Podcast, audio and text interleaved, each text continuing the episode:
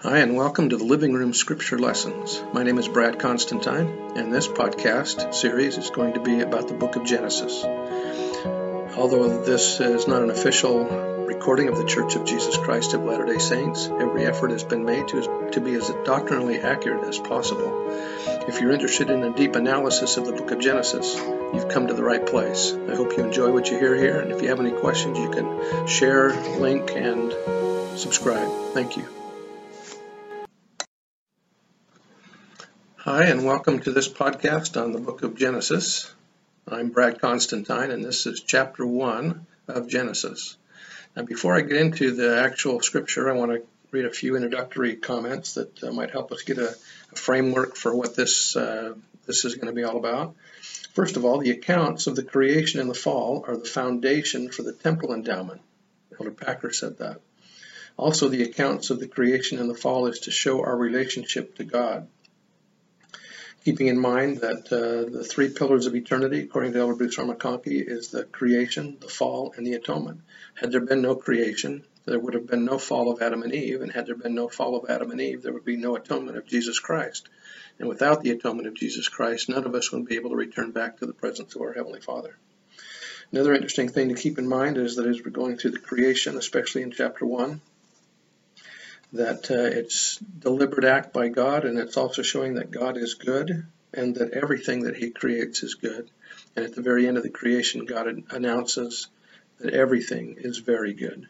So let's get into this. Uh, first of all, a comment by Bruce R. McConkie. Our analysis properly begins with the frank recital that our knowledge about the creation is limited. We do not know the how and why and when of all things. Our finite limitations are such that we could not comprehend them if they were revealed to us in all their glory, fullness, and perfection. What has been revealed is that portion of the Lord's eternal word which we must believe and understand if we are to envision the truth about the fall and the atonement and thus become heirs of salvation. This is all we are obligated to know in our day. And then uh, Kent Jackson said this For our current needs, the Lord has given us the beautiful, powerful, concise, and systematic creation accounts of the Scriptures. He has also given us collectively an intellectual curiosity that has opened the frontiers of science for the, better, for the betterment of all life. I believe that Latter day Saints would do well to realize that it will not be until Christ comes again that the full story of God's creative act will be made known through revelation. In the meantime, we can learn to live with certain questions not yet answered, trusting that it is wisdom in God that not all things are made known in our day. Perhaps the most powerful message that is, that is contained in the Genesis creation account and in the other accounts as well is that the creation was a deliberate act of God. The scriptures leave no room for the idea that the existence of life on earth is accidental. We also learn from the Genesis account that the crowning achievement of the creation was man. So let's go ahead and get into this. Another thing I want to keep in mind is that um, as we're reading Genesis, I'm going to also be referring to Moses and the book of Abraham uh, because these uh, go along with the creation account as well, and each of them have a little bit different uh, viewpoint of the creation, a few different passages. Now, the book of Moses, chapter 2, is actually the Joseph Smith translation of Genesis chapter 1. So I'm going to read from Moses 2 because that's the Genesis, or that's the Joseph Smith translation of Genesis 1. All right. Uh, if you want to open up your scriptures then to Moses chapter 2, because that's what I'm going to be reading from, uh, mostly at this point. And if you want to put a hand in um, Abraham chapter 4, we might be switching back and forth between the two. Uh, Moses chapter 2, verse 1. And it came to pass that the Lord spake unto Moses, saying, Behold, I reveal unto you concerning this heaven and this earth. Later on, he's going to tell Moses that uh, only an account of this earth is he going to give him. Um, he's not going to show him the other, what's going on on other planets, but uh, he'll know the goings and comings of this planet. Write the words which I speak. I am the beginning and the end, the Almighty God. By mine only begotten, I created these things. Yea, in the beginning I created the heaven and the earth upon which thou standest. And in the book of Abraham he says, And the Lord went and the Lord said, Let us go down, that and they went down at the beginning, and they, that is the gods, organized and formed the heavens and the earth. So we know that the creative act was not just God doing this, but he also involved uh, Jesus Christ and others. And uh, I'll give you a quote later on, on on some of the feelings that we have about who else helped to create the world. Verse 2 And the earth was without form and void, and I caused darkness to come upon the face of the deep, and my spirit moved upon the face of the water, for I am God. Now, in the book of Abraham, it says, And the earth after it was formed was empty and desolate, meaning there was nothing on it, because they had not formed anything but the earth. And darkness reigned upon the face of the deep, and the spirit of the gods was brooding or watching until they obeyed upon the face of the waters. Verse 3 And I, God, said, Let there be light, and there was light. Now, in verse 4, and I, God, saw the light, and that light was good, and I, God, divided the light from the darkness. Now, what is, where's this light coming from, and what's the source of the light? President John Taylor said, the gods causing the light of their glory to shine upon the earth before the sun appeared in the firmament. So this is about Heavenly Father's light being shined upon the earth. This isn't where the earth is put in in a place where the sun would shine upon it, but this is God's light being shined upon it. Verse 5, And I, God, called the light day, and the, and the day and the darkness I called night, and this I did by the word of my power, and it was done as I spake, and the evening and the morning were the first day. Now, we don't know exactly how long a day lasts here. We can say that there are some alternatives, some alternative beliefs on how long that would be. The earth and firmament were organized in six periods of time. Officially, the church has not taken a stand on the age of the earth. According to three theories, the earth could have been created in six literal days. It could have been created in 6,000 years or six creative periods of indeterminate lengths of time. In my opinion, it seems like the latter is probably the most likely, that it was six creative periods of time. But as was mentioned by Brother Jackson in the beginning, uh, we'll know during the millennium probably uh, how all of this happened, and it'll be made known to us how long all of this all of this took. Verse 6 And again I said, Let there be a firmament in the midst of the water. And it was so, even as I spake. And I said, Let it divide the waters from the waters. In other words, the water in the clouds above the earth from the waters on the earth. And it was done. Now, if you go back to the book of Abraham, you'll notice that uh, it mentions in verses 3, 4, and 5, and so on, it says, And they, the gods, said, Let there be light. And they, the gods, comprehended the light. Verse 5, And the gods called the light day and the darkness night. Verse 6, And the gods also said, Let there be an expanse in the midst of the waters, and it shall divide the waters from the waters. So there's going to be an atmosphere, is what they're mentioning here. Firmament means expanse. The firmament of heaven is the expanse of heaven. It refers, depending upon the context, to either the atmospheric or the sidereal heavens, and that's Richard McConkie in the Mormon doctrine. The firmament is our atmosphere. Uh, verse 7 And I, God, Abraham says, and the gods made the firmament and divided the waters, yea, the great waters under the firmament from the waters which were above the firmament, or the clouds in the sky. And it was so even as I spake. And uh, I like how it mentions in uh, Abraham, it says that God's ordered the expanse so that it divided the waters which were under the expanse from the waters which were above the expanse, and it was so even as they ordered. Verse 8, And I, God, called the firmament heaven, and the evening and the morning were the second day.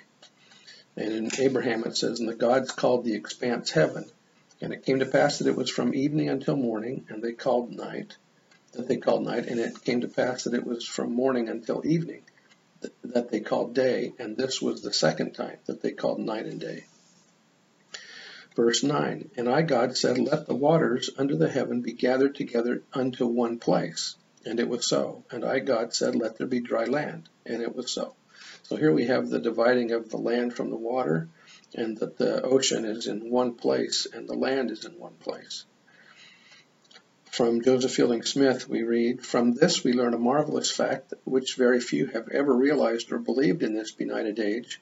We learn that the waters, which are now divided into oceans, seas, and lakes, were then all covered into one vast ocean, and consequently that the land, which is now torn asunder and divided into continents and islands, almost innumerable, was then one vast continent or body, not separated as it now is.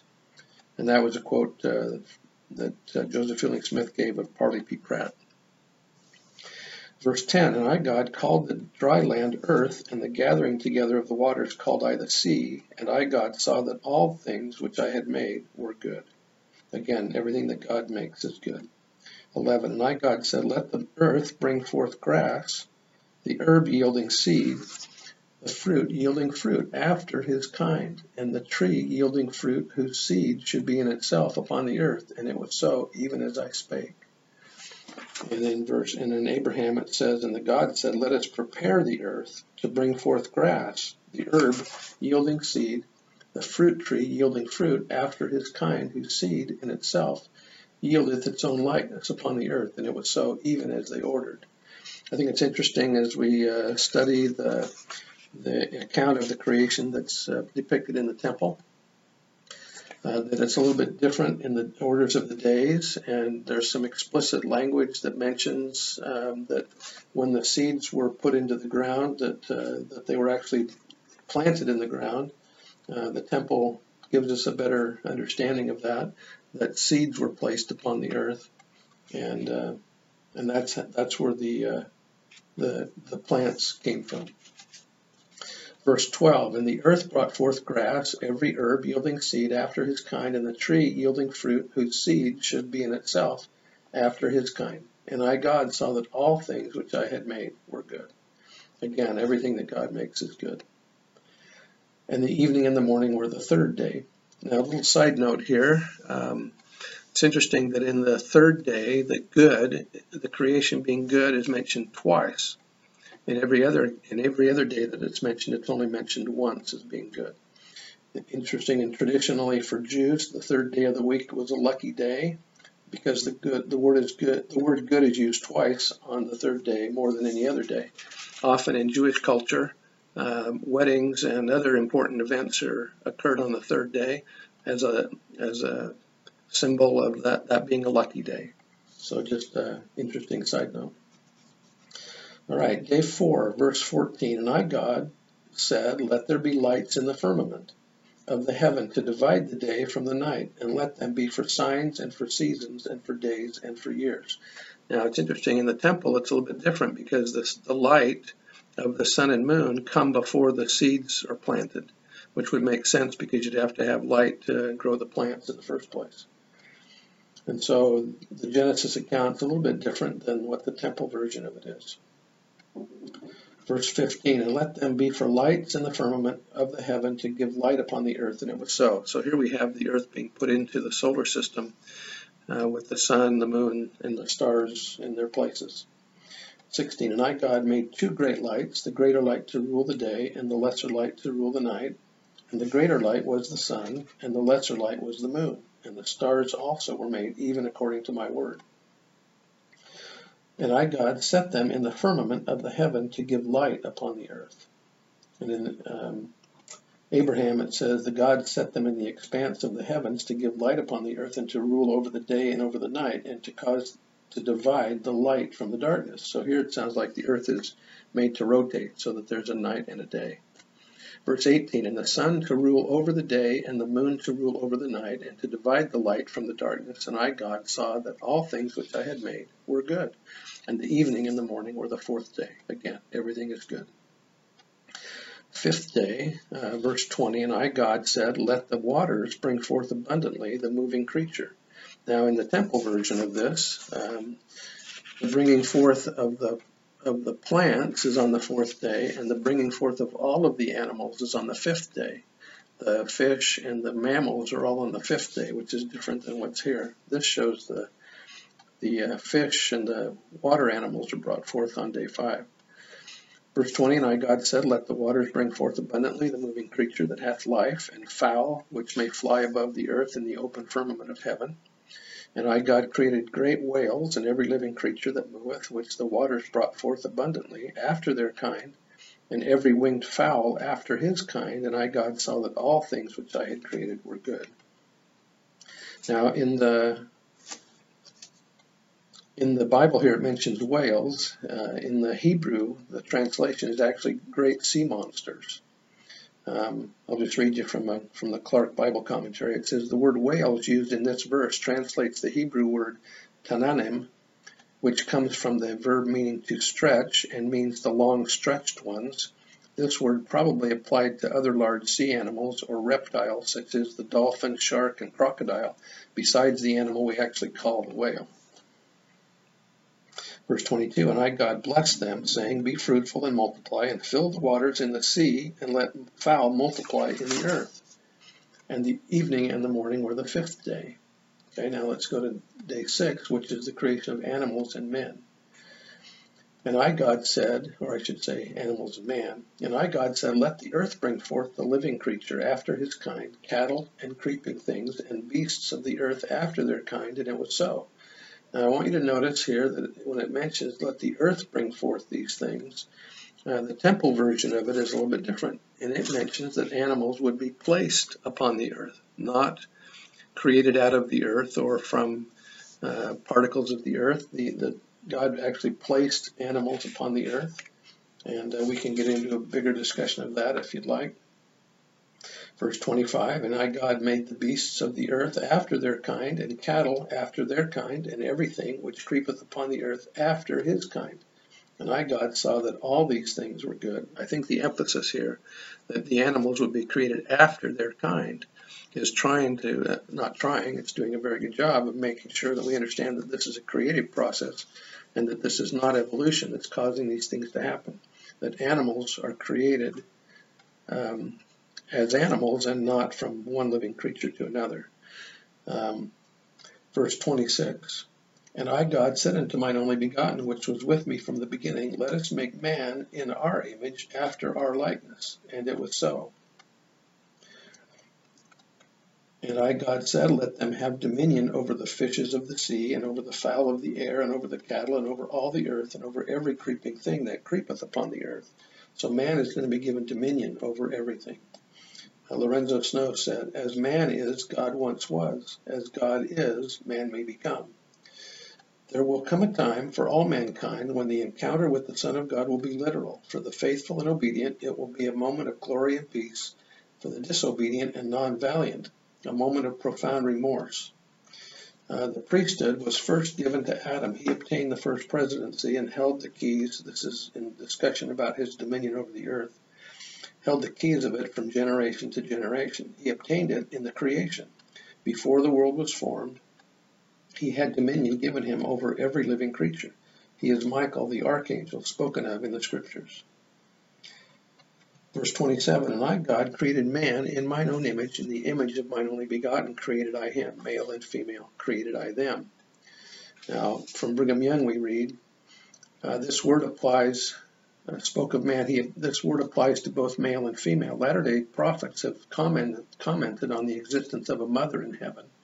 The first presidency in 1909 stated the following All men and women are in the similitude of the universal father and mother, and are literally the sons and daughters of deity. Uh, and then again, the first presidency said, um, and Council of the Twelve of the Church of Jesus Christ of Latter day Saints said, we solemnly pro- proclaim that marriage between a man and a woman is ordained of God and that the family is central to the Creator's plan for the eternal destiny of his children. And that's from the family of proclamation to the world. Joseph F. Smith said, I believe that the declaration made, I'm sorry, this is Brigham Young, I believe that the declaration made in these two scriptures is literally, literally true. God has made his children like himself to stand erect and has endowed them with intelligence and power and dominion over all his works, and given them the same attributes which he himself possesses. He created man as we create our own children, for there is no other process of creation in heaven, on the earth, in the earth, or under earth, or in all the eternities that is, that were, or that ever will be. Joseph F. Smith said, Man was born of woman. Christ, the Savior, was born of woman and God. The Father was born of woman. Adam, our earthly parent, was also born of woman into this world, the same as Jesus and you and I. Verse 28 And I, God, blessed them and said unto them, Be fruitful and multiply and replenish the earth, and subdue it, and have dominion over the fish of the sea, and over the fowl of the air, and over every living thing that moveth upon the earth. Adam and Eve were thus created last in order that they should rule over all creation and in order that they should be able to enter a banqueting hall that was waiting ready for them. That was from the Encyclopedia Judaica Junior. Uh, also, uh, the Hebrew for replenish, um, replenish means to fill or make full. It doesn't mean to replenish like we understand it.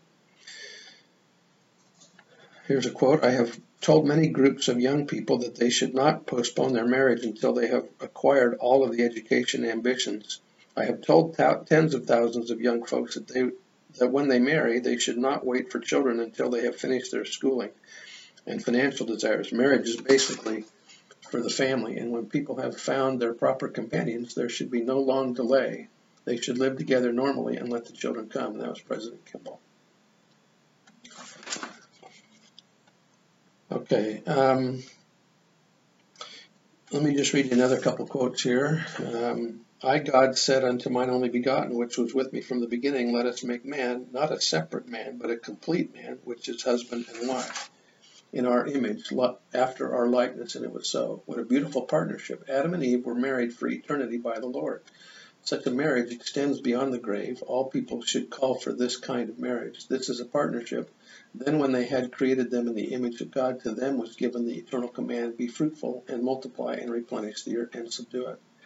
And as they completed this magnificent creation, they looked it over and pronounced it good, very good, something that isn't to be improved upon by our modern intellectuals. The male to till the ground, support the family, to give proper leadership, the woman to cooperate, to bear the children, and to rear and teach them. It was good, very good, and that's the way the Lord organized it this wasn't an experiment. He knew what he was doing, and that's President Kimball.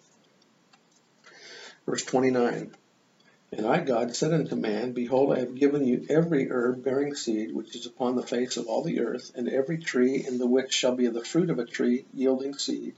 To you it shall be for meat or food.